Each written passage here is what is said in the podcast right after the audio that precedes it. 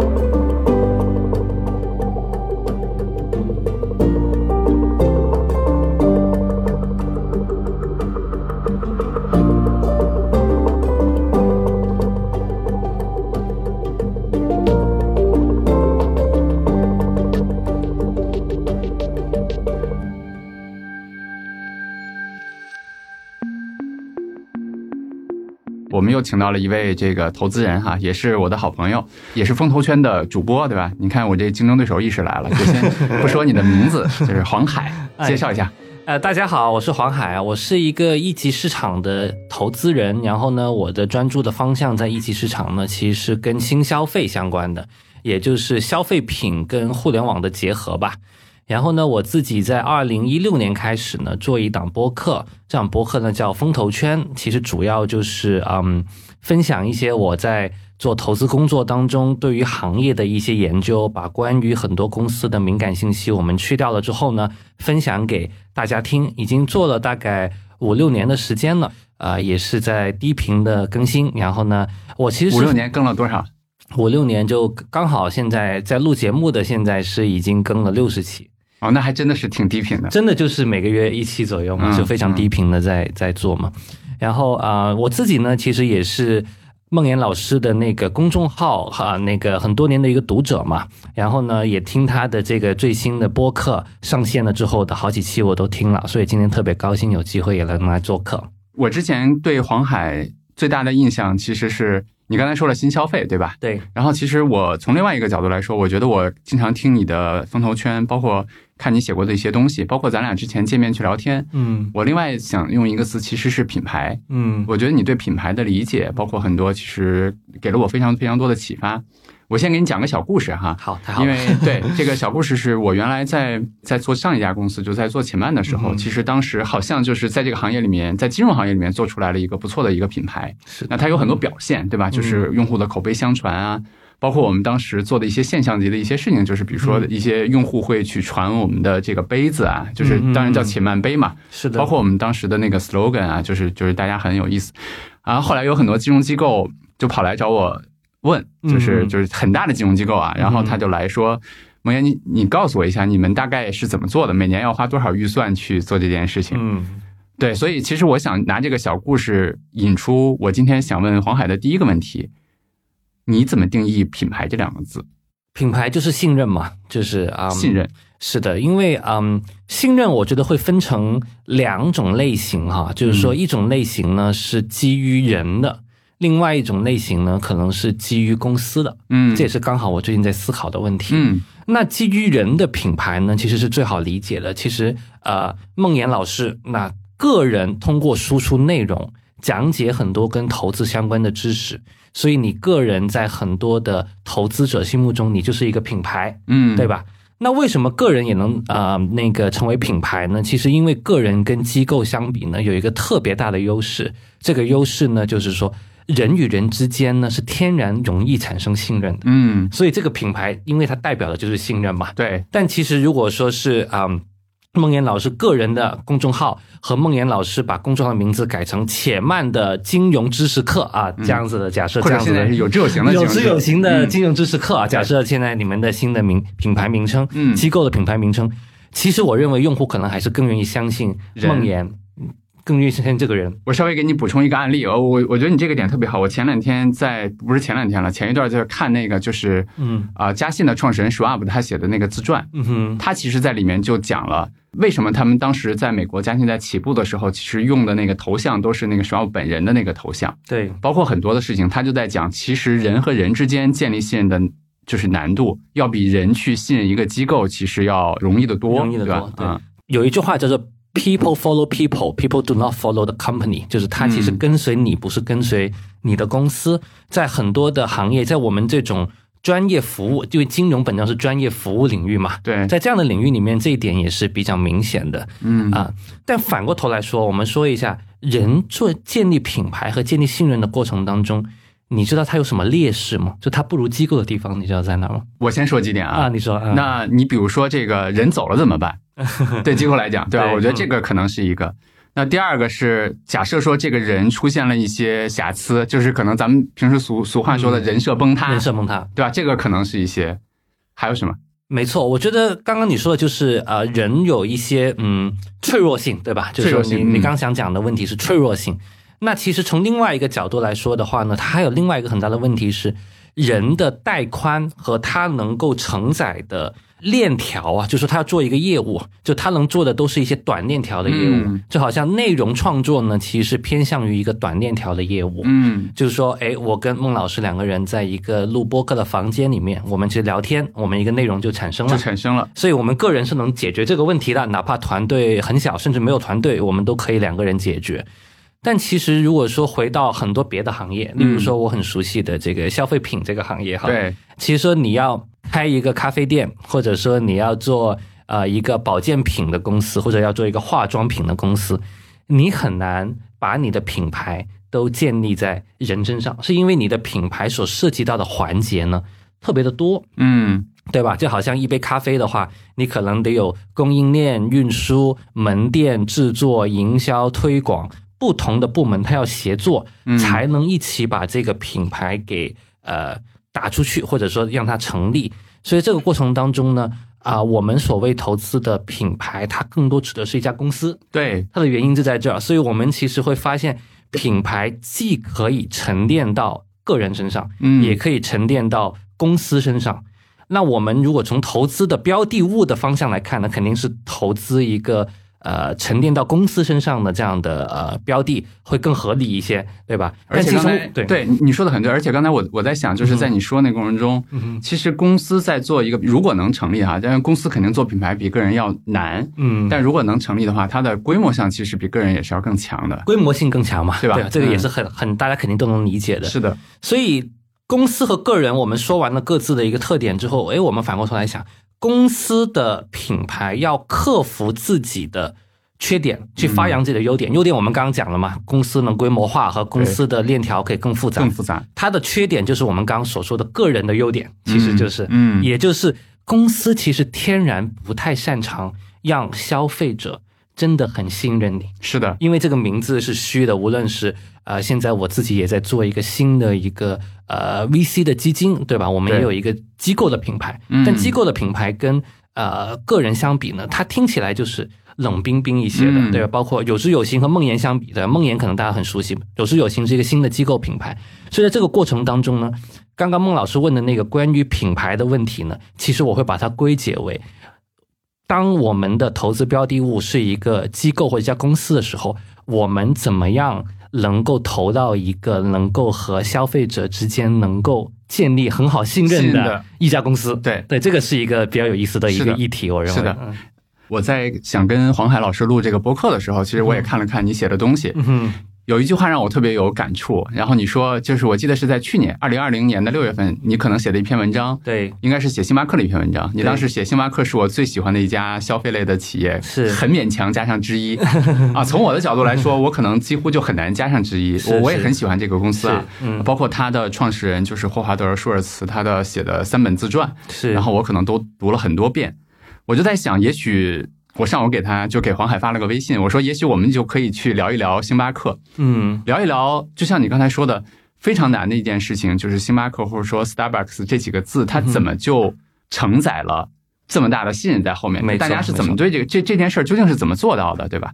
我来开个小头啊，对你说，嗯，我来开个小头，是我在读就是舒尔茨的那本《将心注入》的时候，那应该是第一本自传，然后它里面有一句话，他说：“我认为商人的所做的事情，应该就是拿出寻常之物，在上面投入情感。”嗯，注入意义，然后孜孜不倦的向众人去传递这个信息。嗯，那是他在《将心注入》的那本书里面说的。然后我我对这个其实印象非常深。嗯，我感觉其实就是他把美式咖啡，然后把拿铁，然后把星巴克的整个的，就是包括它的第三空间，其实，在那个时代的美国，可能相对来说是比较普通的东西。就是他说的，他投入情感，注入意义，然后孜孜不倦的向大家去传递，慢慢的成就了一个比较伟大的一个品牌，对吧？我就开个头啊，我想听听你怎么想。他有一个非常巧妙的点哈，就是说星巴克特别的巧妙的点在于说，他还回应了刚刚我们前面聊的那个话题，就是人和企业各自会有一个优缺点嘛。其实你对星巴克这个品牌的忠诚度和你对它的粘性，其实很大程度上是。你在这个空间当中和其他朋友的交流，和其他人之间发生的那个连接，嗯，那个连接是你真正向往和真正喜欢的那个感觉。但只是因为这样的场景，它发生在星巴克，发生在星巴克，所以其实它承载了这样的一个信任。对，其实你就会慢慢慢慢的对这个地方的信任也会有所增加。但其实归根到底呢，我们如果直接一点呢，其实你信任的和你。啊，留恋的其实，在星巴克和别人发生链接的这么一个过程，还是回到人身上那个感受，还是回到人身上的。这真正的这种情感，还是来于来源于人的。嗯，但其实就会承载到这个公司的品牌上。品牌上，但它为什么可以承载到公司品牌上呢？就像你刚刚说的，第一就是说，他本来就是做这么一个生意的嘛，他就是很刻意的往这个方向去打造。第二个呢，就是跟他们创始团队，像你说舒尔茨，他们从最早的时候。其实他做这件事情，其实他就是一个很以人为本的人。我我觉得特别对，我觉得他那个以人为本，可能能够让我想到他最早他对他父亲的记忆。嗯，他父亲其实是不是被特别好的对待的，对吧？是我记得是一个卡车司机还是什么？就是当时因为他啊把自己的腿弄伤了，然后整个工作就没有了，然后整个家庭特别惨。好像舒尔茨在回忆录里面说，他从那个时候开始，他就下决心要做一个企业，就是你说的，他说我要以人为本，我不要使我父亲的悲剧再去重演。这种以人为本的思维呢，我看完他的书和他们的一些呃资料之后呢，我会倾向于认为呢，它不是完全一个。商业最大化的决定，嗯，但只是这个行为，其实从长期来看呢，它确实跟商业的利益最大化呢，它又是符合的。对，其实它并没有违背，对不对？没错，它其实还是实现了，就是长期、短期的问题。对，它实现了星巴克的长期的这个股东价值是实现了最大化，但它不是很功利的抱着一个我要让市值变得越来越高这样的一个目的去做很多事情的。嗯，尤其在早期的时候，我会发现，例如说还有另外一个例子是，它会让。呃，星巴克的呃咖啡师，也就是这个吧台的工作人员，嗯，其实都会拥有一些他们公司的期权和股票，在没有上市的时候，我可能记不太清那个数字，可能是在百分之十左右，呃，就是大概是这样的一个，嗯，是的，是的，是的，因为其实对他还没上市之前的一些材料的数据不太多了，因为它是九三年上市的，嗯。啊，所以其实是八十年代的一些数据不太多，但我们是明确看到说他有意识的让。早期在他工作的那些呃咖啡师都能够全员的去持有持股，其实他对员工和对呃他的那个呃客户，就是他的用户，其实都是有一个发自内心的一个关怀在里面的。对你刚才说那个，我特别有感触，就是他特别喜欢去做一些，或者说特别去能观察到一些看不见的一些东西，就像你说的以人为本或者怎么样。我之前其实写过一篇文章，就在讲星巴克的三个八年。嗯哼，第一个八年就是它从九二年上市到两千年，这八年里面，整个星巴克的一个年化的回报率是百分之三十五左右。是的。然后两千年的时候，这个舒尔茨就离任了。对吧？他就离开了，然后把这个星巴克交给了他的副手。嗯，然后两千年到两两千零八年，当然这里面有一个因素，就是两千零八年是金融危机嘛，尾巴对吧？就不太不太好，所以会影响它的收益。但是它的年化收益大概是在百分之五左右。对。然后两千零八年就是舒尔茨回来了，到二零一六年又是八年，然后他的年化回报又到了百分之三十五。对我我其实想拿这个外部积分牌想来说的是。我在那本书里面看到了一个事情，我我就跟你讲一下。他回来了之后，就他想开一个会，嗯想把全世界的这个咖啡门店的人弄到一起，然后他当时他的团队就都不同意，因为可能两千人还是更多的人要把他们聚在一起，说成本非常非常高。我就记得他说了一句话，他说：“你们要知道，我和这些咖啡门店的经理面对面的，让他们感受到我想传递的这个公司要重新找回人们对咖啡的热情的那种东西，远比。”就是隔着屏幕，大家是感受不到的。就是他们，就是他的当时的幕僚，他的当时的一个团队的成员都建议他们隔着屏幕去聊嘛，就是开视频会已经很方便了。嗯，所以其实我想举这个例子，就是想说，我觉得他是一个特别能够去关注一些人的深层次的东西，对吧？就是人和人之间的互动，包括你刚才说的，就是给最早的那些咖啡师傅的一些股份啊，类似的这样子的。是的，所以如果我们从投资人的角度看这个公司的话，我们当然是后视镜的去看。其实咖啡门店这个生意的模式啊，它有一个很巧妙的地方，就是它收你钱的地方呢是咖啡，这个是一个产品，对吧？对于食物我们做一个收费，但它真正赚钱的地方呢，是通过你在这个空间里面发生的我们用户和我们的朋友、我们的那个合作伙伴。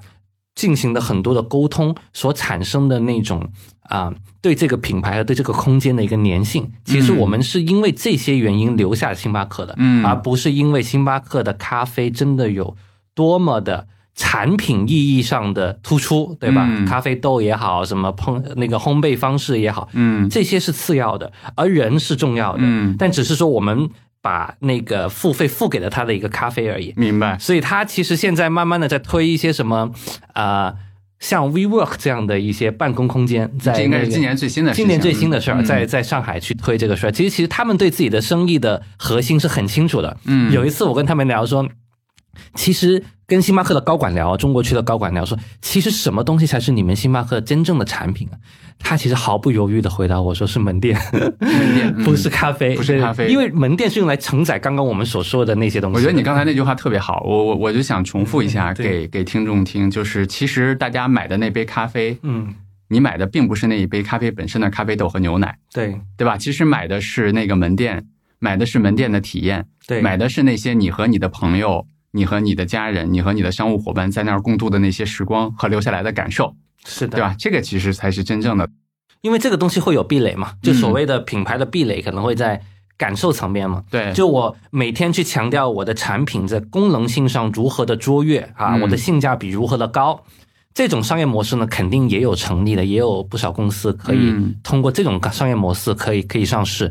但这个商业模式就会比较容易陷入到竞争和各种各样的这个利润的蚕食当中嘛。那星巴克这种方式就是比较高超嘛，就是说，因为其实那个东西只是一个载体，所以它收你五倍六倍的这种啊产品成本的价格嘛，其实它一杯咖啡三十多块钱嘛，其实还是呃非常的高的。没错，尤其是。中国区和美国区的整个星巴克的价格其实是一样的，几乎是一样的，对吧？这两个地方的 GDP 啊，即使到现在，其实还是差挺多的，对对吧？更不要说早些年，所以这个其实也是之前一直被被大家可能有一些讨论的地方。我们刚才说了很多，就是啊，这个星巴克打造出了很好的品牌，但其实我特别想讲一个点，就是我会觉得说这个品牌是舒尔茨他。由内向外表达，自然而然形成的。就他做很多事情，其实就像你刚才说，他不是为了短期的利益的最大化。我给你举几个例子啊，我我就记得他在呃，我忘了具体的年份了，应该是在九十年代，当时是应该是全世界咖啡豆有一个价格的一个暴涨。当时其实星巴克有一个选择，就是为了降低成本的话，他们可以换掉阿拉比卡的那个咖啡豆，去选择稍微差一些的，口感上没有太多的区别。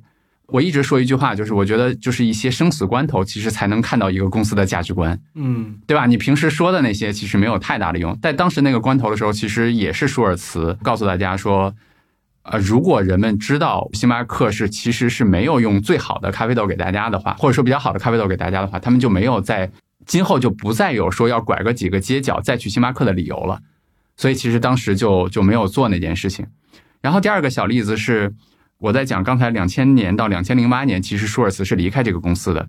当时星巴克的门店我记得增长了十倍，对，增长了十倍，然后里面开始多元化，对吧？就是就是所谓的放很多 SKU，然后也开始做三明治了，对，然后也开始门店里面摆那个洋娃娃了。然后当时舒尔茨的回忆录里面也在说，就是当他进去了以后，发现都闻不到那个咖啡的香味儿了。对，然后他回去以后，其实第一个砍掉的项目其实是三明治，嗯，但当时三明治占整个星巴克的收入应该是在百分之五左右，嗯大概是这样的一个级别，直直接就给砍掉了，包括去停业，然后去做很多很多的事情。当然还有很多其他的例子啊。我其实想说这些例子是想说，呃我会觉得现在有一些在讨论的，比如说行业里面在讨论品牌或者怎么样，大家其实在讲术的层面的东西，嗯就是说我学一学这些品牌可能在做哪些事儿。但其实我想说的是，我不知道你是不是认同啊，就是舒尔茨做的这些事儿是他发自内心，他觉得应该这么去做，他并不是说觉得我要做一个很伟大的品牌，而是说我觉得我应该做这样的事儿。然后这样的事情的背后，其实形成了一个，对吧？就长期来看形成了一个品牌。他会有一个很好的直觉或者很好的一个判断力，是会知道让用户真正喜欢你的地方会在哪里。因为刚刚嗯孟老师你提到的那个三明治会让咖啡的香味没有那么明显，你会让整个味道不一样，不一样门店的味道不一样。这个点其实非常的重要。嗯这个重要性在哪儿呢？是因为直到现在，我们去星巴克的时候，你会发现在星巴克的空间里面，你闻到的那个咖啡的香味很突出的，还是非常突出，而且你能嗯很很舒服，对吧？嗯一个是味道，还有一个其实也是另外一个细节，其实光线。星巴克的光线跟我们呃很多的其他的一些餐饮的品牌相比呢，它的光呢是从来不会直接打在整个空间，让整个空间变得非常的富丽堂皇。它会有选择性的打在一些空白的位置上，嗯或者打打在桌上，就是你会在整个空间里面在聊天的时候，你会觉得从味道和从光线呢，都会在一种比较舒适的状态，嗯就不会在一种很让你觉得很心烦意乱的状态，而且它的灯光都是黄色的，就白色的灯光是很容易让人心心烦意乱的，嗯但黄色是更加柔和和舒适的。所以其实你刚刚提到的舒尔茨对于这些用户体验的。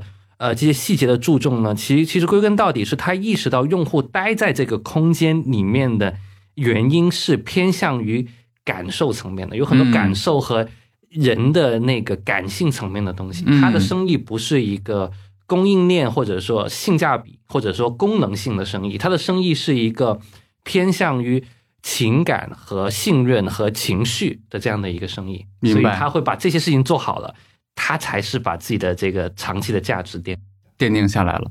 我觉得这个点很好，但是有一个难点，其实是这些情感的、这些情绪的、这些人的微妙的这些东西，嗯其实是很难去规模化的，嗯，因为它偏创始人的直觉，对对吧？但是比如说我们做一个商业公司，尤其是星巴克做一个上市公司，它毕竟要去增长，它要去服务更多的人。是的，你觉得它是怎么去解决？就是在增长的这个过程中，你比如说它，就像刚才我说，它在二零零零年到二零零八年显然就迷失了，它确实增长了，对，但它丢掉了那个东西，对吧？对但是它后来，比如说在舒尔茨回去之后，包括现在我们去像中国去的很多星巴克的门店，我觉得它的服务依然是很好的。嗯。你觉得它是怎么去做到这一点？这个问题，我觉得我的呃观点就没有什么特别权威的地方了，是因为我是一个投早期嗯 VC 的投资人嘛，在呃孟老师你邀请过来的嘉宾里面有不少是做二级市场的投资人嘛，他们对于呃规模化和怎么样从十到一百会更加的了解和更加的有深入的研究。那其实我自己的强项是研究的是早期，早期从零到一的时候，你怎么样区分开？嗯所以我在呃国内投了一个新锐的咖啡品牌的一个项目，叫三顿半嘛。嗯，其实它我每天喝，他的创始人跟舒尔茨在早期的时候的这种状态是有相似的地方的。其实嗯整个思考的出发点是在人身上的，人身是在人身上，就是他会想的问题是怎么样通过咖啡作为载体来链接人。嗯，这个是一切嗯思考和商业建构的一个出发点，嗯而不是一个零售模型。我这个店啊，每个月卖三十万，那我开一百个，我就可以卖三千万。这个是一个很关键，这是零售模型的一个、嗯一个一个扩张，但他的思考不是的，他是有一张网，他在想怎么样咖啡让这个网里面的节点越来越多，让人与人的链接能越来越强。嗯这个是我在国内看呃早期项目的时候看到的一个惊喜，所以当时就投了。明白。哎，我我觉得你这个点，我刚才为什么打断你？我说非常关键，是我听到了让我非常感兴趣的地方，对，就是啊，你你说这个三顿半的创始人也好，你说舒尔茨也好，他们其实除了关心或者说他们有那个直觉去判断用户的情感和感受之外，嗯哼，他们其实还特别注重人和人之间的这种连接，对，很注重，对吧？就是通过咖啡的这个载体，让大家去去连接起来。是的，我就想到了，呃，我不知道你记不记得，就是星巴克在早期的时候，其实它在上市之前，我记得应该是只在就是整个的那个西海岸再去开店，没错，应该是这样的。呃，他当时其实有一个呃举动，我当时印象还挺深的，就是他早期开店的时候其实还挺密集的。嗯当时他的团队其实不是特别同意啊，他的团团队说，其实我们可以开得更广一些，嗯，这样的话其实看看起来效率更高。嗯哼，然后当时舒尔茨有一个回答，我觉得就符合你刚才说的，他说：“我宁可让我早期的店开得密集一点儿，让这些早期的我的支持者们，他买到一杯星巴克的咖啡更方便，嗯，他对我的爱更深。对，我可能不在意有更多的人能够接触到这个咖啡，对对吧？这个其实就符合你刚才说的那个点。非常典型的一种思考方式，就是做品牌的优秀创始人的思考方式，永远是让喜欢我的人尽可能的更喜欢我，而不是说尽可能的让有更多的人知道我。嗯，我再表达一次这两者的区别哈，就有人的思考方式是让尽可能更多的人来知道我，这是我做公司的一个每天的目标，是对吧？更多的触达，更多的新增用户去购买。另外一种的呃目标是呢，啊、在让喜欢我的这个群体当中，尽可能的让这种喜欢的强度程度更深。程度更深，对，嗯尽可能的去优化这件事情。嗯，当然了，我说这个东西呢，不是说，哎，你就五年也你也不用增长了，你就只服务一个小圈子就可以了，不是这个意思哈。只是你会把这两个目标在一定的阶段里面怎么样去做取舍，因为最终其实这两个目标你都要达到的，因为没错你要把公司做好。但其实舒尔茨也好，好像我自己投资的这个三顿半的这样新的消费品牌也好，嗯其实他们都会比一般的创始人更注重那个强度的部分。没错，而不仅仅是那个触达的广度的部分，没错。呃，这个肯定不是一个非此即彼的，不能非此即彼。对，但是在早期的时候，我觉得我非常同意你说的，就是他们其实非常非常注重人和人之间的这个，就是信任的这个深度，对，对吧？我就想到了我去年的时候发过一个微博，大概是这么写的：我说，美誉度在心，嗯哼，然后知名度在演，嗯哼，然后伟大的品牌其实是心和心的连接。嗯哼，我当时想表达的意思其实就是这个，就是因为当时，呃，也是看到了一些像菲尔奈特啊，包括像舒尔茨啊，他们说他们不喜欢像宝洁那样的做品牌的方式，虽然都叫品牌，对对，但是这个就引出了另外一个有意思的话题，就是我喜欢的很多品牌做的不错的企业，好像都不打广告。对，你发现早期的苹果，嗯哼，呃，对吧？就是比如说星巴克，星巴克，我记得它在早十年，它基本上的广告的营销费用就是一千万左右非常非常的少。啊。然后耐克也不做，嗯，然后 Lululemon 嗯啊，然后好像都是不做这个广告，对吧？我觉得这个点其实也蛮有意思的。因为品牌这个词啊，它的定义特别的多，所以呢，如果把宝洁定义为品牌呢，这个东西也没有什么真正错的地方，它不能是错的。但是在我们今天的节目里面讨论的语境下呢，其实如果我们把品牌跟更多的跟信任嗯和情感和人与人的链接，嗯跟这些要素绑得更紧的话呢，其实品牌的就是刚刚孟老师你说的那种类型的公司和做法。嗯就如果我们要真更加限制它的话呢，或者说我们要加一个定语的话呢，和宝洁那样的品牌区分开呢，我们可以叫做所谓的呃圈层品牌。或者叫社群品牌啊，这些都是一些我看到会有一些同行会用的一些词。嗯，那这个也是我自己最喜欢的一种啊、品牌的状态。对那与之相对的，像宝洁那种品牌呢，其实它就没有那么看重所谓的信任和所谓的情感，它其实会有一些那种的呃语境下经常会提到的话，叫做没有销售额就没有品牌。有了销售额，你就是品牌了，啊对吧？啊，这个其实就是量，就是跟品牌挂钩的。挂钩的，所以其嗯实它更多的还是把它放在一个渠道增长的这么一个框架里面去思考。去思考的。啊，特别好，特别好。然后我我觉得你刚才说的那句话我很喜欢，其实就是一个是一种方式是让更多人知道我嘛，对，一种方式其实是让喜欢的人更喜欢我更。喜欢你。对这个其实就回到了我，我觉得就映射了我去年发的那句，就是前面那个其实就是知名度嘛，嗯就让更多人知道我，对吧？后面那个就是美誉度嘛，就是因为你跟他的新的绑定的程度更深了，对，可能你的品牌就慢慢的建立起来了。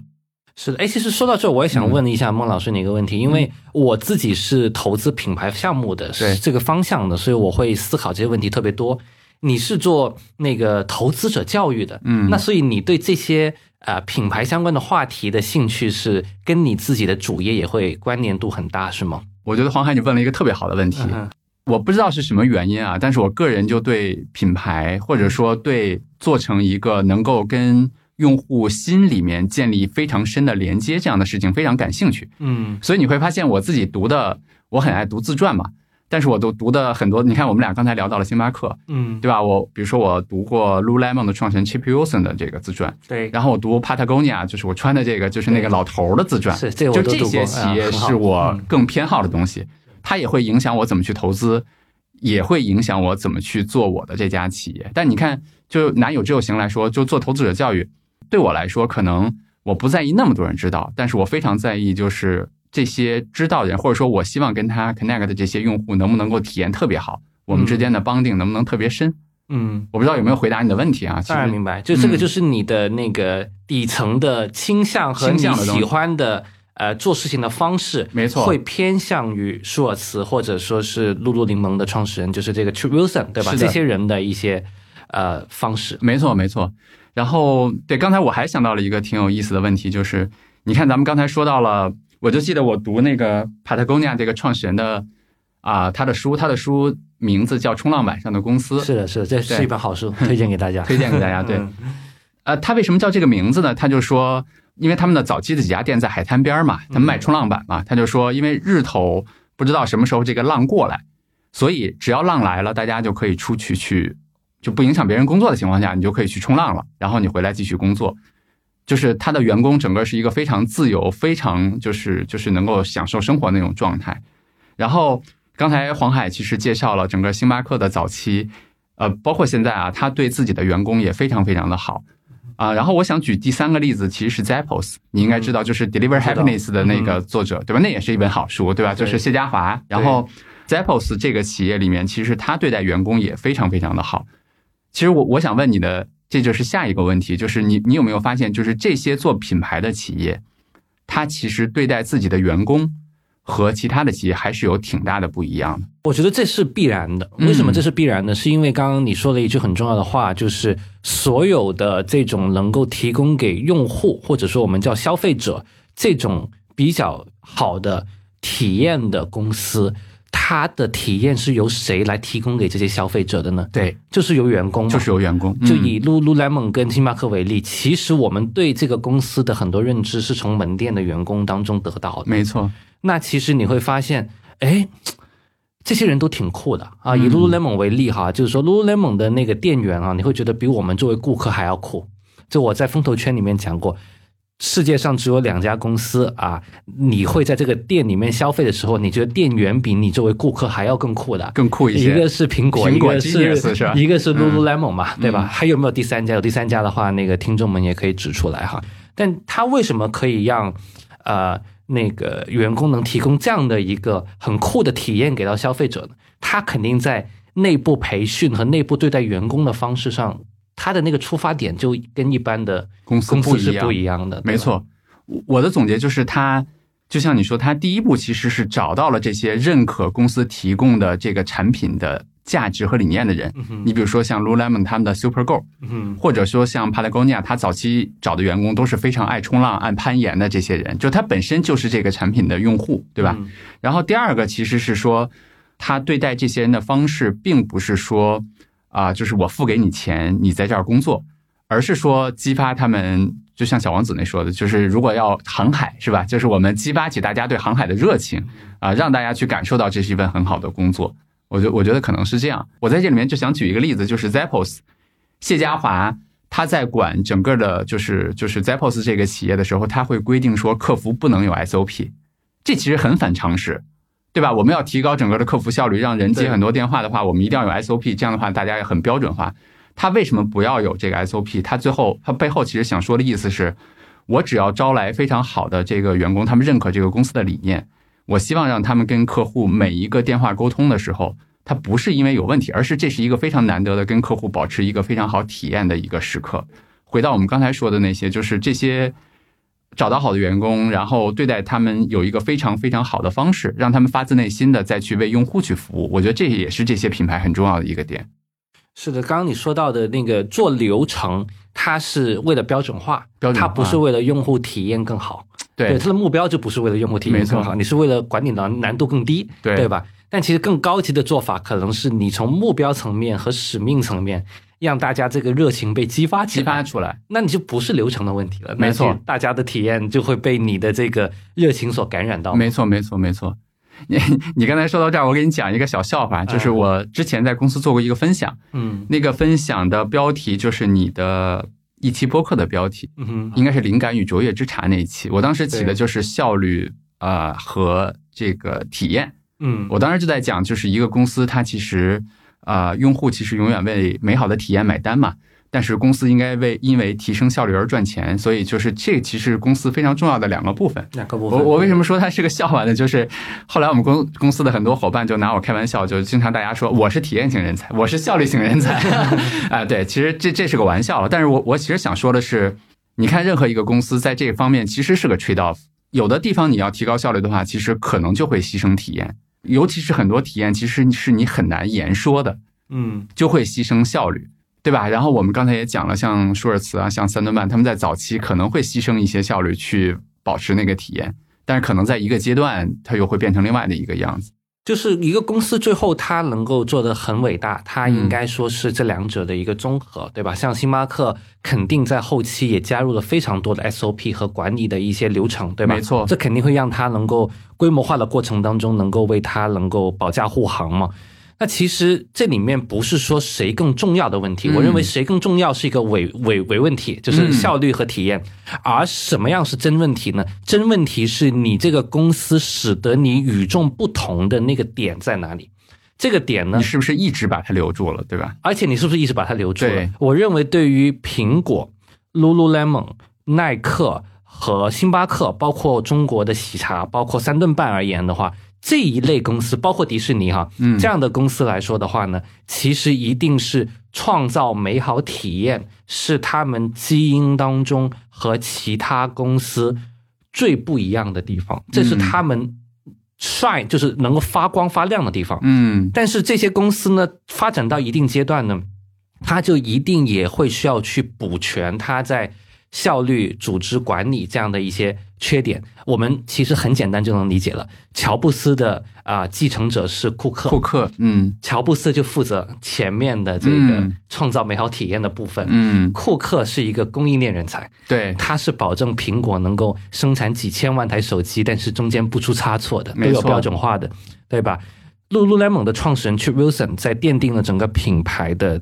调性和基础之后呢，其实后期他也离开了公司，嗯，对？吧？舒尔茨在有段时间也离开公司了，嗯，对吧？所以其实他们发展到一定阶段呢，也都会开始意识到，可能要用一些效率管理型的人才嗯去帮助他们公司补全他们的一个不足的地方。嗯，所以我觉得这两块，就我最近其实在这个问题上的思考还是非常的多的。其实这个平衡在哪里？最后我的结论，现现阶段的结论是，你从零到一发展起来的那个原因，一定是你最发心、最由内而外的那个部分呢，很大程度上可能是你创造体验的能力。嗯而是到了一定阶段之后呢，你的短板就会呃制约了你的发展，可能是在效率的这个部分。所以乔布斯有段时间被赶走了嘛。嗯所以在这个过程当中呢，你就需要有这样的人才进来，帮助你把短板给补全。没错是这么一个过程。呃，我非常同意。那我就想问你一个问题，一个可能有些得罪人的问题啊你说，你说，我非常同意你说的，就是从零到一的阶段，就是对这类企业来讲嗯啊，就是它需要那些创造，需要那些灵感。嗯哼，你觉得这是可学的吗？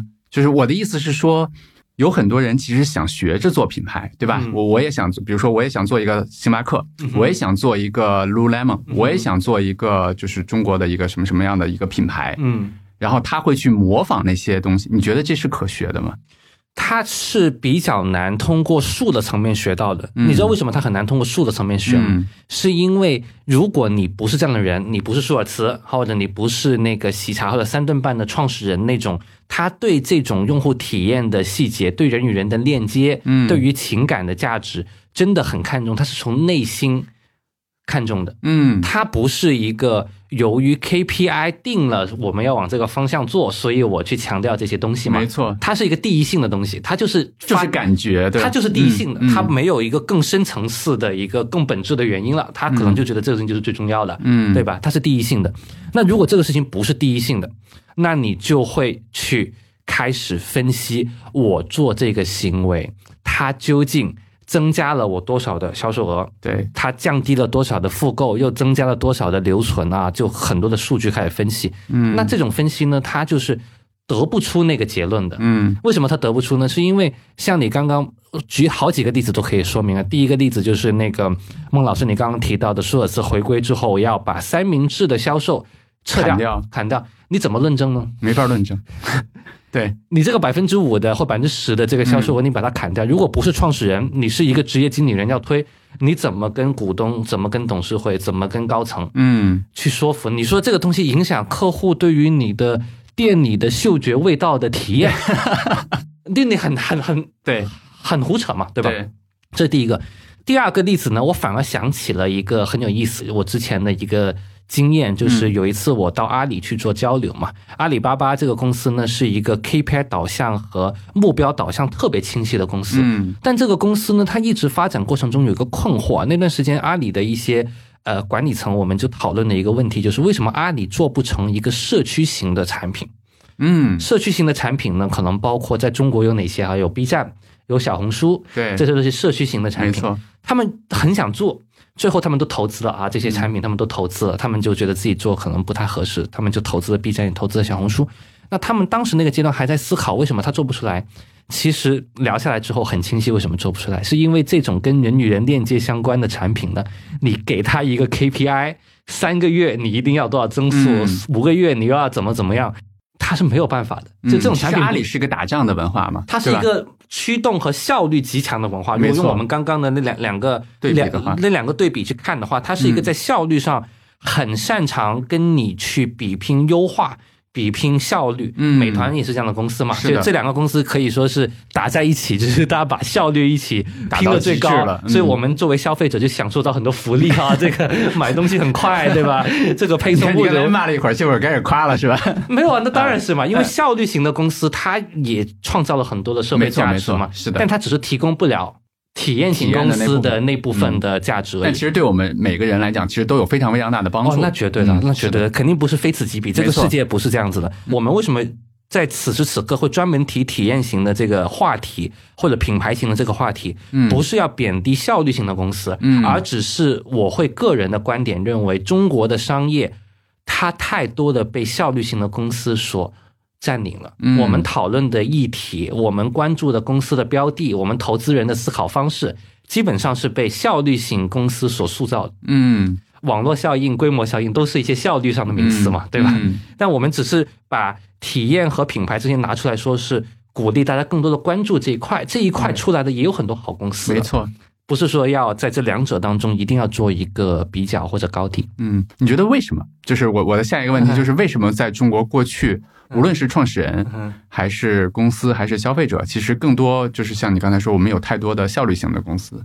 效率型的公司，它创造了很多的价值嘛，因为嗯就是我们如果说看到一个问题，我们去解决问题，嗯我们是一个问题解决的思路。很多时候你做创业，对吧？嗯如果你是一个问题解决的思路的话，提升某一个产业链条当中的效率，这是一个非常清晰可以被定义出来的问题。嗯就好像说我们啊、以美团为例，我随便举个例子啊，就是说那个餐厅跟消费者中间，对吧？因为中国的城市结构和消费习惯的问题，需要有一个很便捷的物流网络，让这些餐可以很快捷的送到消费者的手里，对吧？嗯那我把整个网络建起来了之后呢，我一个快递员，我一个配送员可以同时配五单，我可以集单，对吧？集单的意思就是我从一个餐厅拿到的那个呃餐，我可以配到一栋楼可能不同的人身上，那我这个配送成本不就随着我的规模和网络我就下降了？是那我的效率不就越来越高了吗？没错我就形成了一个很高效的一个网络嘛。嗯这种是很大的商业模型，嗯同时它也是很容易被清晰定义出来的商业模型，嗯投资人一听就听懂了。是对吧？你看我刚刚在讲的时候，这孟老师表示理解这个东西是很容易的，对吧？嗯但你要理解，哎，究竟这个 Lululemon 跟这个迪士尼对用户的这个嗯粘性啊，你说是品牌啊，你说是情感，嗯它能写在我的这个投资的这个备忘录当中，能够能够让我的同事和我的 LP 能够很清晰的能够体验到这些事情吗？可能不一定，明白我。不知道这个我我能理解你想说的意思，嗯哦，其实我还蛮同意的。嗯对，哎，黄海，我我再问你一个问题，这也是我之前跟很多人去探讨一些品牌相关的东西，大家通常会问我的一个问题，就是是就是你觉得品牌是不是智商税？我觉得很简单，这个问题肯定是、是 呃不成立的。嗯为什么不成立呢？是因为这个问题的本质是这样子的，就是说，嗯如果你把这个世界你看待它的方式，嗯你永远是一个成本导向型看待它的方式。嗯例如说，呃，也有舆论抨击过星巴克五块钱成本的奶加咖啡的一个一个产品，凭什么你要卖三十30五块钱嗯对吧？你中间这个钱赚的太多，所以你是个奸商，所以你在收某种程度上也在收智商税，嗯对吧？所以这个问题的背后是一种成本导向型的世界观，嗯就是说，哎，如果你的这个东西在实际生产出来五块钱，你卖个九块到十块，你就是相对合理的。你卖六块最好，你只赚一块，对吧？如果你卖三十，那你就是很有啊、值得去去攻击的一些地方。但这个世界真的是成本导向型的吗？那会不会有很多的对于用户来说的需求是来自于他的快乐，嗯他的满足感，嗯他对于无聊的排解，他对于空虚的排解，对吧？他对于那种人与人之间的那个链接的快乐，对我们嗯为什么心甘情愿经常去星巴克付四十块钱的饮料，是为了那个跟朋友的那个链接的机会。嗯所以这种东西是没有办法去衡量它的价值的，哪怕是大家经常说到的奢侈品，对吧？嗯四万块钱的一个爱马仕的包包，对吧？但这个爱马仕的包包带给消费者的那个满足感嗯和那种光荣的感觉，嗯和那种觉得自己是一个像模像样的一个消费者的这种、嗯这种心态，它是值多少钱很难定义。都可以。嗯对，就看你觉得它值多少钱，对吧？嗯我觉得消费者他是人嘛，他不是一个嗯计算成本的机器嘛。理解。所以一旦你尊重人的这个特点的话，嗯其实就不会太在意会不会是一个所谓的智商税的问题。明白，明白。呃，我我觉得回答的挺好的，就是我可能稍微做一个补充嗯哼啊、我自己会这么看这个问题，就是第一啊、我一直说就是呃，我们生活的世界是这样的一个看似是一个客观的世界，但其实所有的事情发生在我们脑子里面。对，也就是说，其实人的感受、人的情绪是非常非常重要的啊，所以其实有很多，就像刚才我们说，这个世界上有很多公司帮助我们去提升了整个世界运行的效率，带给了我们更方便的铁路、公路，这是一方面。还有一些公司在致力于去提升我们人类的一些情感上的一些感受，就像马斯洛的那个那个三角形一样。我觉得其实并不是一个非此即彼，而是说一个啊，我们人类的一些情感上的诉求需要一些东西帮助我们去满足。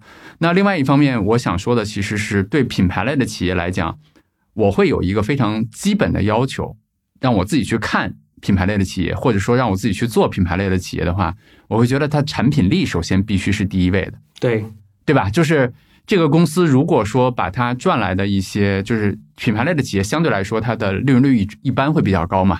但就你会看它这些钱花到了什么地方，很多公司会把这些钱花到了，就是它让更多的人能够感受到这些美好的体验。或者说，它去让整个的产品力变得更好，比如说像苹果这样的公司，对吧？那我觉得这就没有什么问题，它并不是什么所谓的智商税。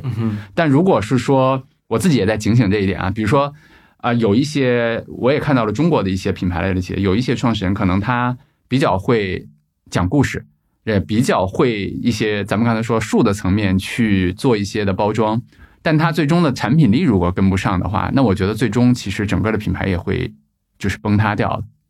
对它，因为品牌在不同的人的定义里面，它差别非常的大、非常大，，嗯所以其实大家会经常呃，或者说我们应该比较呃，以一个批判性的视角去看呢，其实不是品牌这个词本身的一些导致的溢价和一些他赚到的钱，因为这个我是我们刚刚所说的，其实他创造了情感的满足嘛。对，其实孟老师你刚刚提到的这部分的值得批判性看待的，其实我认为是属于过度营销。没错，是过度营销。有一些公司，这些公司跟我们刚刚聊的 Lululemon 和星巴克。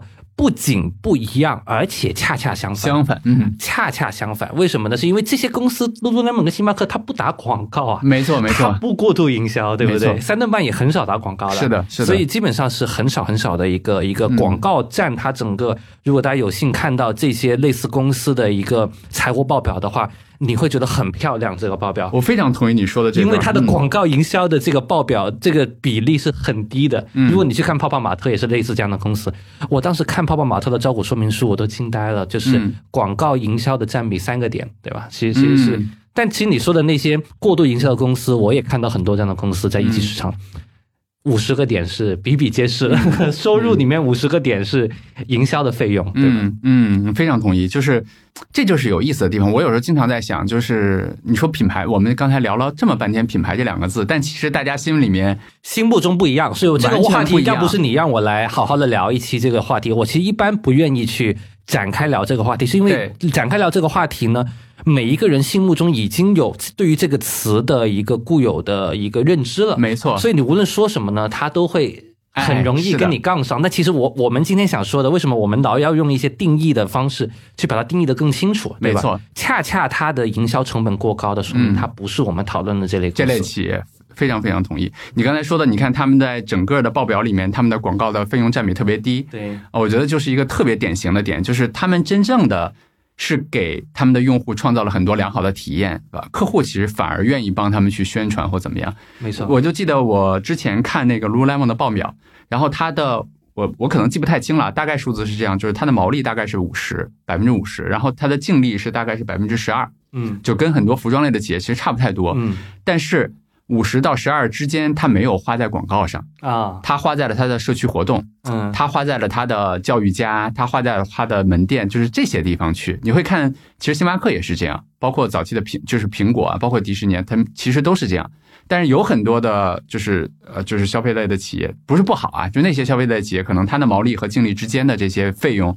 更多的花在了广告啊、渠道啊，就是这些上面去。因为其实这个整个逻辑体系，我认为是呃闭环的。其实，在我自己的体系里面，它是闭环的。这个体系怎么理解呢？就是当你去花在营销和渠道上的时候呢，其实你的目标还是我们刚刚聊的，触达更多的人。更多人，因为营销是你触达更多人最高效的一个方式。你在抖音上尽可能的去投那个呃效果类的广告，嗯，对吧？但如果说你更看重的是。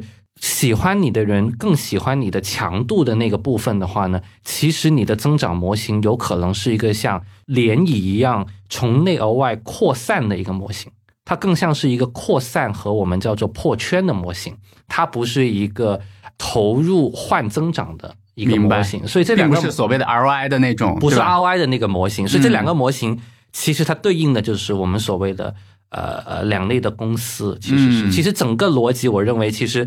嗯，如果说我们把我们今天聊的偏向于这个扩散的人群的粘性的强度更高的这类公司定义为品牌的话呢，我们今天的所有的讨论呢，其实都是逻辑上闭环的。没错。但一旦你对于这个定义有一些不一样的理解，你就很容易就混淆。没错，没错。你看，我给你举一个按照刚才你的这个定义下面的一个例子，就是咱们刚才讨论的这些企业基本上不允许加盟。嗯嗯，也是一样，对吧？咱们刚才讲了广告费，但你从另外一个角度来看，你看 Lululemon 也好，Starbucks 也好，就是他们基本上都是直营。嗯，为什么？因为我要保证客户的体验，要保证我能够控制这个是其实是发生在我的，就是就是对我来说，可能让还是你说的那句话，让更多的人知道我，远不如让我能服务到的人享受到我想提供的体验要更重要一些。没错。其实刚刚说的整一个关于体验的话题，我还想再补充一句哈，我认为这个也很重要，所以单独拎出来再说。是因为我认为在世界上的人的社会和经济的能力逐步的发展，社会往前发展之后呢，其实功能性的、日常性的消费是越来越容易被满足的。嗯，就好像我们买衣服，在家里面大家都有过剩的衣服，都有过多的衣服，我们去买 Lululemon 或者耐克。到未来可能越来越不会是因为我真的缺那件衣服了，因为这个满足是越来越容易的。但是人类在未来的过程当中，什么样的满足度是越来越难，或者说至少它不会变得越来越容易呢？就是精神和内心的满足。没错，而这种满足呢，它其实是没有边界的，而且它可能会随着我们经济的发展呢，这个需求不但会降低，而且会增高，嗯，对吧？所以它可能在能满足这类型的啊情感和精神的诉求的啊消费品公司，可能在经济越发达。越往前发展的时候，它的生命力可能会越强，越强。对，可能会有这样的一个未来的一个一个判断。所以我们现在在看项目的时候，也会很注重这一块的一个对于创始团队的初心和他对于这种人与人之间的这种细微的情感和链接的这种洞察，也是我现在在看项目里面很重要的一个方向。明白？哎，黄海，咱们在结束这块儿，就是这一 part 的关于品牌的之前。啊，我做一个小的总结，然后向你提个问题。好的，没问题。我做的这个总结其实是以某种程度是给你的一个建议，因为你现在投很多品牌的企业嘛。是。咱们俩刚才聊的很多这些东西，让我想到了我之前的一个伙伴，其实跟我说的一句话，我还蛮喜欢的。他说：“真正的能够做出一个好的品牌的人是 inside out。”嗯哼，什么什么意思呢？就是由内向外的表达。嗯，那很多想做品牌的人是什么？是 fit in。嗯，fit in 是什么？就是把我投入到这个事业里面去，我去想，我去做这个，我去做那个。我为什么去想想去说这个？我们今天说了那么多的东西，嗯，我觉得非常重要的一点就是咱们说的那些品牌，嗯，包括我看到了很多咱们没有谈到的一些品牌的创始人，就像你刚才说，很多早期的决定根本是没有逻辑可言的。嗯哼。那个时候，我觉得是那些创始人非常直觉、非常第一性的、非常均衡、非常自然的，不顾各种数字、不顾股东的反对、不顾各种东西去表达出来。这些东西反而长期变成了一个品牌。它远不是一个所谓 fit in 的人，就是我要照着谁去做一个东西。我今天学这个，我明天学那个，可能能够做到的东西。是这样的，对，这是个小建议哈。送了一个小建议，然后就问一个问题。啊，因为我们俩聊了这么多，黄海也知道我对品牌也比较喜欢，而且我做有志有行，包括原来做其他的公司，可能我更看重的也是说，我更希望有志有行能够服务到的人，我当然希望服务更多人啊，但是我更希望的就是我服务到的人能够感受到我们想提供给他们美好的投资体验和生活体验。那我想问问你，给我们有没有一些什么样的建议？呃，我的建议。不谈不上建议吧，就我们朋友聊天嘛，这个谈不上那个投资人这种专业的什么建议啊，不是这样的。嗯，我觉得可能是金融服务本身的属性，投资者教育这个属性呢，它会有呃两个在品牌的视角来看的难点。第一个呢是教育这个词本身呢是给人一种压力感的，嗯，对吧？或者说居高临下，我看。不仅是居高临下，学习本身枯燥嘛，对吧？枯燥嘛，就它不是一个愉悦的，对，它不是一个看迪士尼那种愉悦的，或者说我露露柠檬穿个瑜伽服的那种愉悦的，对吧？所以尽可能的呃，在愉悦的情感的体验这个方向上看，能不能创造出来一些给消费者的东西，对吧？这个就是跟教育相对应的一个方向。嗯，然后另外第二个问题呢，可能是说，嗯。呃，无形的产品，对吧？无形的产品，嗯，然后看不见摸不着，看不见摸不着，对，嗯，无形的产品呢，其实最厉害的无形产品呢，我认为很大程度上呢，可以学习谁呢？嗯，不一定你们能完全学习啊，我只是抛砖引玉啊。娱乐圈里面的明星，对吧？娱乐圈里面的明星有一个让我们做消费品的人都特别羡慕的特点是，他建立人与人的链接比一个实物产品更容易。嗯，因为他的产品就是他这个人本身，这个人的形象，这个人的内容作品，就是这个娱乐圈的公司的一个核心的一个东西，而这个东西就是天然就是跟消费者能建立链接的。嗯，他他当然他也是虚拟的，对吧？但投资呢，跟这个相比呢，它是一个理性的一个这个没有感情色彩了，通常对吧？就是绝对的理性，对吧？所以呢，娱乐圈呢是绝对的感性。所以它这两者呢，又有一个很很大的一个不一样，不一样。所以反而你们在这边的极端，能不能借鉴一下那边极端的一些 好玩的东西，对吧？你肯定不能全学，对吧？但这个是一个两个东西都是在我看来是虚拟当中的一个非常极端的一个点。明白，明白。谢谢，谢谢。我觉得两个点其实都会，尤其是第一点，我觉得会给我很多的一个一个启发吧。好，我接下来可以想一想。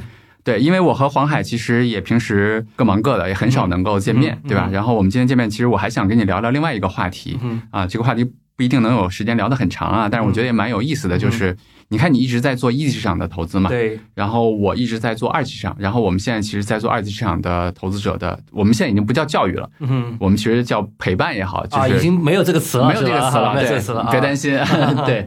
然后其实我想。听听从你的角度来看，我不知道你自己做不做二级市场的投资，然后我想听听从你的角度来看，你如果做的话，你自己投资二级市场和投资一级市场，你觉得有什么相同点，有什么不同点？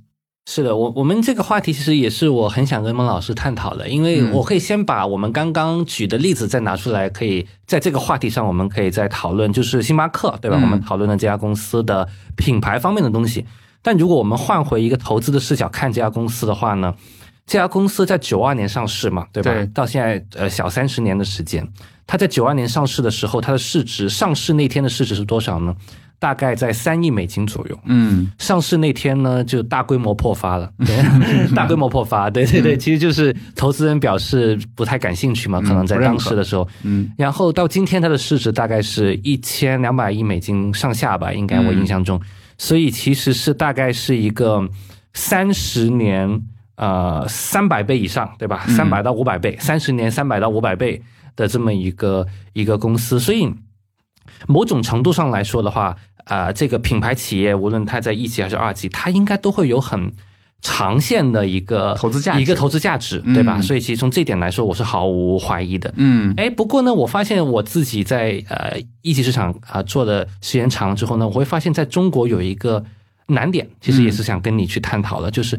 中国的公司在上市的时候，很少有像星巴克当年一样三亿美金，我仅仅在三五个城市开了店，嗯，我就上市了，嗯，留了很大的一个发展的空间和回报的空间，理解，给到二级市场。我们现在中国的上市公司可能都是比较晚，比较晚，嗯，明白。所以给到我们在二级市场，在我这个领域，我不知道其他领域有没有这样的共性，嗯，它会相对来说。把这个二级市场的盈利空间都都已经在一级市场给释放掉了，这个可能是做二级市场当中我经常会思考的一个问题。一个问题啊，那我先来回答你的问题，其实呃也非常简单了。嗯我觉得过去确实是这样的，因为过去由于我们的审核制。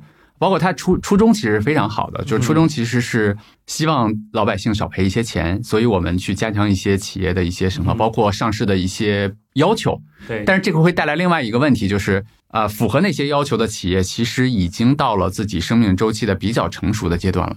就像你说的一样，它可能已经错过了早期的非常成长非常快的那些，就像你说星巴克可能几家店。它就上市了那个阶段了，对，二三十家吧，上市二三十家，对对对对，三五十家可能这种。对，然后。但是它可能另外一方面也解决了一些问题，就是它可能也把一些不太那么好的企业淘汰掉了，对吧？Anyway，这是另外一个话题了。但是我想说的是，啊，其实整个中国这些年的我们的金融改革，包括你看前一段的那个经济会议，其实也在说的这个点，就是我们的注册制是我们一直的一个方向。所以我对这个点其实还是蛮乐观的，就是我们未来随着注册制的就是展开吧，越来越多的企业其实会在可能在自己生命周期的早期能够来到市场上，能够让大家去接接触到它。就是孟老师的意思是说，像星巴克一样在两三亿美金就上市的企业，其实在美国历史上有无数的多。没错，只是它留到现在变成了三五百倍的一个收益，但其实那些死掉的人，可能我们都不知道了。对，是是这样的，是这样的，是这样。对，这个可能是我第一个比较深刻的感受，关于这个上市的时候，在一个上市的时机时机。对，第二个我觉得也想跟你探讨的一个话题，关于二级市场是。关于这个嗯，宏观经济、还有政策、还有国际政治的这些因素对于公司的影响，这个也是我在做一二级的时候，我发现特别大的一个区别，是因为我们在做一级的时候啊，我们其实是比较原教旨的，只关注公司本身的，因为我们会相信一点，一个公司它从开始做到它真正能上市，对我们一级市场的投资人来说，上市代表着很大程度的成功。嗯，那再从开始做到上市中间。其实五到七年是一个很正常的时间，甚至七到十年也是很正常的嘛。嗯，所以我们会认为说呢，其实你无论今天是市场在很蓬勃的阶段，或者在很打压的阶段，或者说在呃整个市场的资金很冰冷的阶段，嗯，对我们来说，其实本质上不会有太大的区别，因为它肯定要跨越周期嘛。本来你要成功，你就得七年左右的时间，但对于二级市场的公司来说。好像过去两三年我们已经经历了好多周期了，已经。我理解你说的意思。对，呃，其实我我我完全理解你的问题啊，我我想怎么回答？可能咱们先去说。我觉得在市场上，如果我们去粗略的去分的话，其实有不同的投资的方式。嗯呃，在中国的 A 股里面，俗称有一种叫自上而下的投资。什么叫自上而下的投资呢？就是先去关注宏观经济，去关注政策，对，然后再去决定说我怎么去投资。是。然后也有一种投资人叫自下而上的，其实就跟你刚才说你在一级市场的投资方式其实是一样的，就是我不关注具体的经济，我不关注具体的宏观政策，我更关注这个公司。更关注这个公司背后的创始人，更关注这个公司的商业模式，更关注这个公司的一些文化这些东西，然后让他们去生长起来。嗯，然后我个人是非常坚定的后一者，后者啊，非常非常坚定的后者。我不排除有很多做前者的啊，你比如说，嗯呃，我觉得朋友圈里面经常能看到了，今天解读这个政策，明天判断明年那样那样，就是有这样的是非常非常多的。但是，就像这个播客的名字一样，嗯，我的。世界观的底层其实是认为这个世界我们很难去预测的，对。但是我能预测的是什么呢？我能预测的是，比如说长期以来的科技进步，长期以来的创新，然后包括中国持续的开放，对这个这些能够让中国这个国家它会变得越来越好。嗯，这个是在我底层里面非常坚信的东西。对。但是我对具体的未来会发生什么样的政策，未来会有哪些，比如说经济的一些大事的发生。第一，我觉得我预测不了，嗯。第二，我觉得它完全不重要，对。但是完全不重要，我怎么去，就是去去避免这些事情给我去影响呢？其实就是用分散的方式去做，嗯。也就是说，我我记得我们俩在外面去聊过，嗯。我会建议大多数人啊，其实不要自己去做公司啊，因为他们其实没有去弄懂一个公司的能力，嗯。啊，去买指数基金就好了。然后，但是对如果真的想自己去选择公司去投资的朋友，其实我给他们的建议一般都是。你至少要投资七到十五家的这样的一个公司，就是从数学上去分散这个风风险，是，而不是去关注政策。然后这个政策出来，我可能要清仓；然后那个政策出来，我自己判断一下，我可能要怎么怎么样。我觉得第一就是我们很难去预测到这些政策，就是包括经济上的变化。第二个点其实就是，即使我们预测到了，我们去做的那些，无论是加仓，无论是减仓的动作，很有可能你未来去看的话，都是。你站在自己非常局部的一个角度去去解读，然后去做出来的决策，它很有可能是错的啊！对，这个其实是我的回答了。我记得上两期有一期播客在呃，你们邀请了呃那个陈嘉和老师来的那一期，嗯，就是我印象很深，他描述他的工作，说白天觉得我很痛苦，哎，感觉为什么其他的那些炒政策的人啊都在涨哈？这个好的公司研究完，然后呢，就是觉得价值很明确的。没涨，对吧？晚上回家看那个那些公司的财报什么的，又更有信心一些，是因为这个觉得其实那个价值还是在的。对，所以就是我觉得我描述的这个难点和。陈嘉禾老师的那种感觉会比较像哈，对我我觉得很，嘉禾老师其实也是一个他会注重公司的基本面，就是自下而就是我说的自下而上的，更关注商业模式，更关注公司，他的持仓整个非常分散了，他其实用这样的方式去抵抗未来的很多的不确定性。但是我们就我们俩虽然具体的投资方式不一样，但是我们都有一个非常坚定的世界观的底层，就是我们认为未来世界没法预测，嗯，我们所做出的很多短期的决策也大概率是错的，嗯。啊，所以我们就用这。这样的方式去抵抗，但他和我也有一些不一样的地方，比如说他的交易其实蛮频繁的。比如说我可能如果去做主动投资的话，我现在时间少了，更没有时间去做这事儿。我可能持有一个公司会非常长的时间，但是嘉禾他经常会去换，嗯，他比如说他持仓三十到五十个公司，他经常会觉得，哎，A 和 A 的性价比现在更高了，用他的就是财务上的模型啊，包括去看的话，他可能会把它换成去 B，他用这样的方式保证整个他的资产包里面。就他经常举例子，他就说他晚上回家看，他就看自己的持仓组合像一个集团公司，自己是个老板。我又买了移动，我又买了港口，嗯，对吧？我又买了什么什么？我每天去看看我的这些公司运营的怎么样。然后如果有哪个的价格大幅下跌，那我就可能换成另外一家。他用这样的方式去做。其实刚刚孟老师你提到的那个，你长期持仓，然后呢坚信价值，然后不太关注宏观啊，这些呃做法呢，在我们一级市场呢啊。更多的是我们只会这么做，因为一级市场并没有提供一个高频交易的窗口给到我们这些投资人。嗯，我们拿一个一级市场的股票，它其实一定要等到上市了才有流动性，或者说前期有限的一些很少数的窗口，例如说一些老股的交易的机会，但这个都是很少数的窗口。大量的流动性能够交易股票的，其实是啊这个公司上市或者说被并购嘛。所以其实我们就一直是这么做的。所以你们被动变成了长期投资者，我们是被动的。我们其实因为我们为什么说？我专门跟孟老师讨论这个二级的这个问题，其实就是因为二级的时候你会发现你开始有选择了，哎，这个选择对我们一直投资人来说是一个新鲜的事儿啊，哎，其实很多人你会发现他都会跟你说他在二期里面不要做那么长期的，啊，对吧？因为变化太快了，你这个价值可能会被一个政策你就打掉百分之五十了，那你怎么就一定确定你这个价值就存在嘛，对吧？就。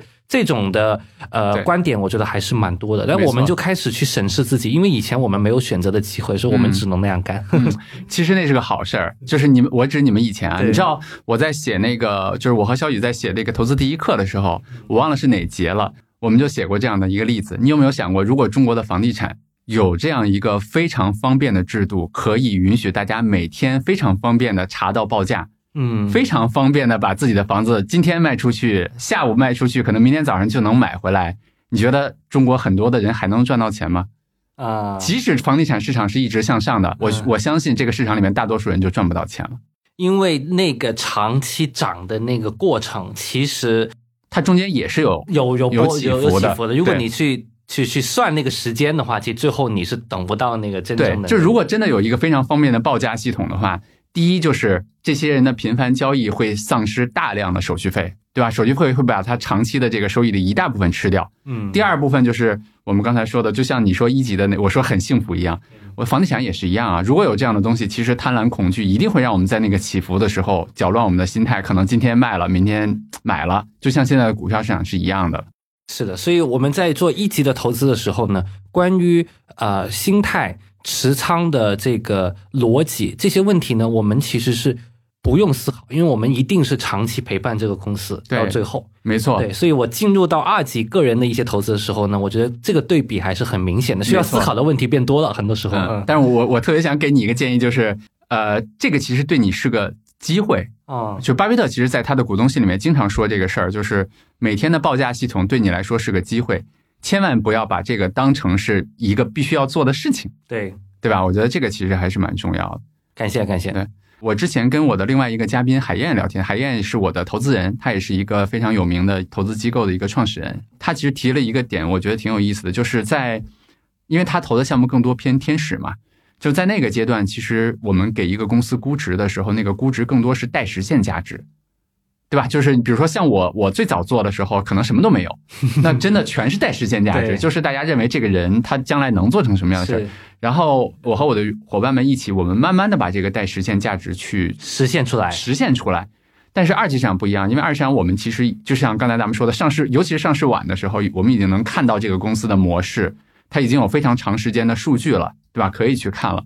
我其实挺想问你的一个问题是，你在一级市场投资的时候，面对的。一个个活生生的人，大家都给你讲可能挺好的故事，对吧？大家都怎么？你怎么去判断那个待实现价值是真的还是假？或者说它未来有多大的可能性？这也是一个非常有趣的关于一二级投资的一个呃相通的地方和差异的地方哈。因为我先说我们一级的工作方式呢，我们跟这个我们被投公司的创始人呢是能够深度接触的，嗯，而且呢，我对他的接触呢，并没有任何的。法律上的限制也好啊，也更没有什么内幕信息这种限制。是的，其实我们是有更加一手的资料嘛。但反而你在买股票的时候，其实我们都不可能真的跟上市公司的老板有这么深度的一些交流的机会和空间。嗯，所以我们会充分利用。我们一级市场这个优势，就是我们能够深度的跟他沟通和交流，嗯，而深度跟一个创始人沟通和交流是我的日常常态化的工作，而这个工作呢，我已经做了很长时间了，嗯，所以我们会形成了一些模式识别的能力，但这个模式识别呢，它又不会完全被一个公式所定义出来，这个公式就是说，只要这个创始人他符合一二三四五的标准，我就。得到一个公式就可以给他一个估值就投资了，嗯，这个公式也不存在，嗯，但这里面也不是完全的玄学，它是处于玄学和公式中间的一个科学和艺术之间对对一个状态，它是我是我把它称为模式识别嘛，我不把它称为嗯公式，但我也不会把它称为所谓的艺术或者玄学，它是一个一定的模式。那这个模式里面至少包含什么东西呢？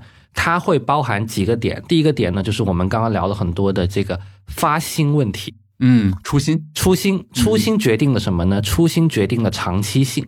其实我更想看的是这个公司的创始人有没有做这件事情的长期性。长期性的意思就是说，你的动机是为了。凑一个热闹，还是现在这个行业火，还是你由于你的生活的经历和底层的一些信念，导致你觉得这个事情是你人生当中可以创造的一个很大的价值，所以你愿意把你的时间和精力和青春都投到这个事情上。嗯，那我作为投资人，我给的是资金，但说实话，资金跟一个优秀团队的呃时间和青春相比呢，它的价值又没有那么大。没错，对，所以我会先判断。这个待实现价值，刚刚你提到的，其实很大程度上是创始团队的决心、动力、动机、长期坚持的那个渴望，就这些东西，其实是在我们做模式识别当中很重要的一个特别好，因为在这个过程中一定有无数的困难，对，是吧？就没有这个的话，其实没有长期性的话，其实就什么都不要谈了。绝对的，嗯，所以这个是第一位的，可能第二、第三位可能才会是你的经验的能力的匹配度啊，你有没有做成这件事情？我们会去分辨做这个行业、做这个业务，它所需要的核心能力叫什么？这个跟投二级也很像嘛，就是核心的竞争力。而这个核心竞争力，你这个团队在你的经历和背景当中是否拥有？嗯，就这个匹配性。对吧？所以其实这种都是能力层面，可能是第二个层面的问题了。所以这些都是属于模式你识别当中很重要的长期性和发心，我觉得会排第一位，第二位可能是能力，第三可能是一些。更加具体的一些战术层面，例如说团队管理能力啊，对吧？融资的能力、表达沟通会决定你融资的这个跟投资人表达的是否足够吸引人。嗯，这样子可以让你在后续的融资在资金进来的时候会更加的简单和方便一些。这些都是一些更具体的层面的东西，我就不一一展开了。明白，明白。啊，其实刚才你说的这几个点，由最重要的初心到刚才后面说的一些能力啊，他的一些东西，对我觉得给我启发还蛮大，尤其是。呃，怎么讲呢？我我就在想到，因为我没有专门的去做一级，但其实我会帮助我的一些朋友啊。就是今天我还在和另外一个朋友在聊，他就说他想去做一件事情。我当时内心有一个判断，你刚才给了我一个非常好的角度，就是我在想我为什么去做这个判断的时候，好像还真是我觉得他你是判断你的朋友可能做不久是吧？不不不，就是我我我其实想帮助他嘛啊，但是我就在想我为什么想帮助他，我就在觉得是。我的内心深处，这个判断后面，我想帮助他后面的原因，其实是说，我觉得他有这个初心，嗯，他有做这事儿的决心，他也喜欢这做这件事儿，而且他可能想在他未来的人生里面，把自己很多的时间放在这件事儿上。就像我刚才说，我说，我觉得创业过程中，其实有我自己创业嘛，就是无数的困难。你肯定，如果你没有这份坚持，没有这份初心的话，可能在中间就 quit 掉，对吧？那投资人的创始人的这个团队，包括团队的价值没有，投资人的价值其实也就没有了。是的，我觉得资金是可量化的和标准化的一个生产要素，嗯，但那些不可量化和不可标准化的生产要素，就是刚刚我们提到的创始人对于这件事情的。发行舒尔茨，他做这个咖啡店，嗯，内内在的那个驱动力是很强的。我们看他的书能看出来，不是为了九二年上市，对吧？如果九二年上市只是三亿美金嘛，现在是一千多亿美金，所以这个是一个长期的一个发展所需要要求、所需要要求有的一个能力。而且，我从另外一个角度补充，就是我们今天其实聊了这些企业，你看。舒尔茨走了之后，包括 Lululemon 的 Chip Wilson 走了之后，我觉得这个企业，我今天上午还在和我的伙伴们聊，我在中国区其实已经感受不到那个东西了，说实话啊。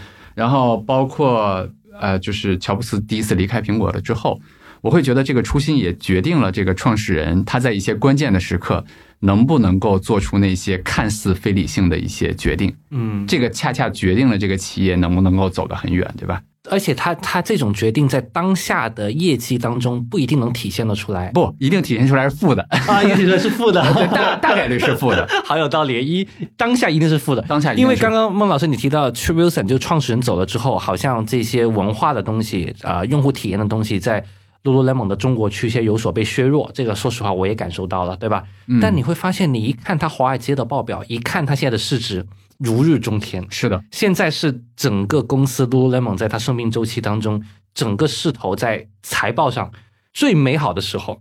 哎呀，你说的这个点就特别想让我跟你分享一个我最近的思考，黄海，就是很多创始人在这个公司里面种下了这些东西，嗯但其实他们最终没有享受到他后来的红利。就嗯就你比如说，就就像我们刚才讲的 Lululemon 的例子，嗯今天这么说，就是不知道会不会到时候这个 Lululemon 找上来，中国区的 PR 部门 联系有之有形了。对，就是你当我在朋友圈里面看到，就是我加的那个微信，整天在像微商一样做那些、对吧广告的时候，说实话，我还是挺失望的嗯啊。我会感受到，就是 Chip Wilson 说的那些东西其实不一样，但是就像你说的。但是这个公司的业绩如日中天，对吧？我在国内的很多企业也能看到一样的结果了。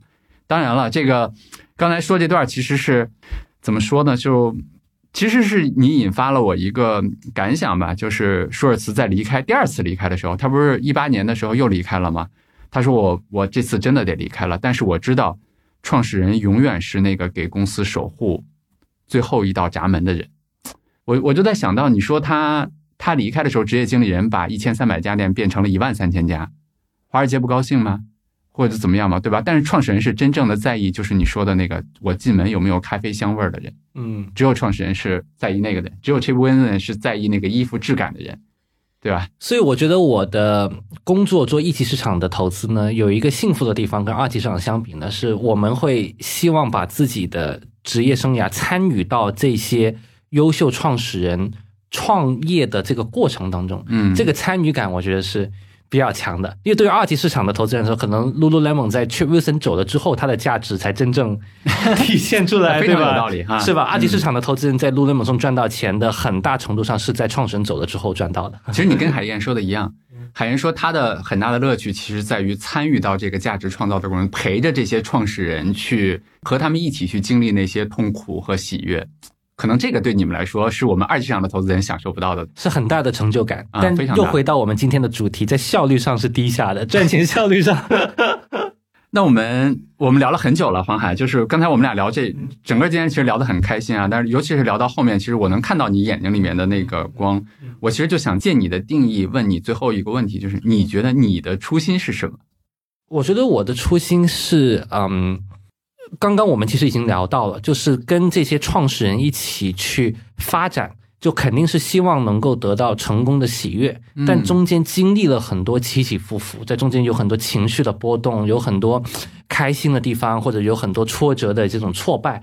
我这些经历是人生最宝贵的东西。嗯它给我打开了我的世界，我的人生可能啊、如果我不参与到这些事情当中呢，我可能就是每天上班下班做一个呃还不错的工作。但我现在这个事情呢，我就不会把它单纯的看作一个工作，他会觉得是我打开了人生更多的可能性和打开了人生更多的一些能感受到不同我投的公司的发展的起伏，他们的命运、创始人的成长，这些东西给我很大的一个满足感。哎，但是从另外一个角度来说，他给你满足感的同时，你也得陪着这些创始人去承受很多他们经历的挫折啊，然后压力啊。尤其是我们又知道，我也问过海燕这个问题啊，我想问问你，尤其我们又知道，对于初创企业来讲，问题一定比嗯，享受到那些幸福 要多得多，对吧？在早期的阶段，是的，那这些放大的都会在你比如说。对于创始人来讲，可能我做一个公司，对吧？对对你来讲，你的 portfolio 里面，比如说可能十个、二十个公司，那你放大二十倍还给你了，你怎么管理这些事？或者说这些对你来说也是很享受的吗？这些当然是我们这个工作的最大的压力所在嘛嗯。就它永远是在不确定性当中，它永远是很脆弱的，因为我们投资的公司都在发展阶段的早期，嗯它是归零的。我们在二级市场买股票的话，可能跌百分之五十也很正常，但它归零的概率还是很小的。嗯，比较小。但我们的 嗯投资里面归零的概率是相当的大的，因为嗯公司发展不下去了，它其实就是就是没有价值，对于我们投资人来说。所以，嗯，我们可能已经接受了这个事情了。就这个事情是我们工作当中的压力和挑战很大的一个部分。这也是为什么我这种工作类型的投资人，其实从社会的整体来看呢，它应该是要比二级市场的投资人的数量是要少的，因为我们这个工作呢更加的。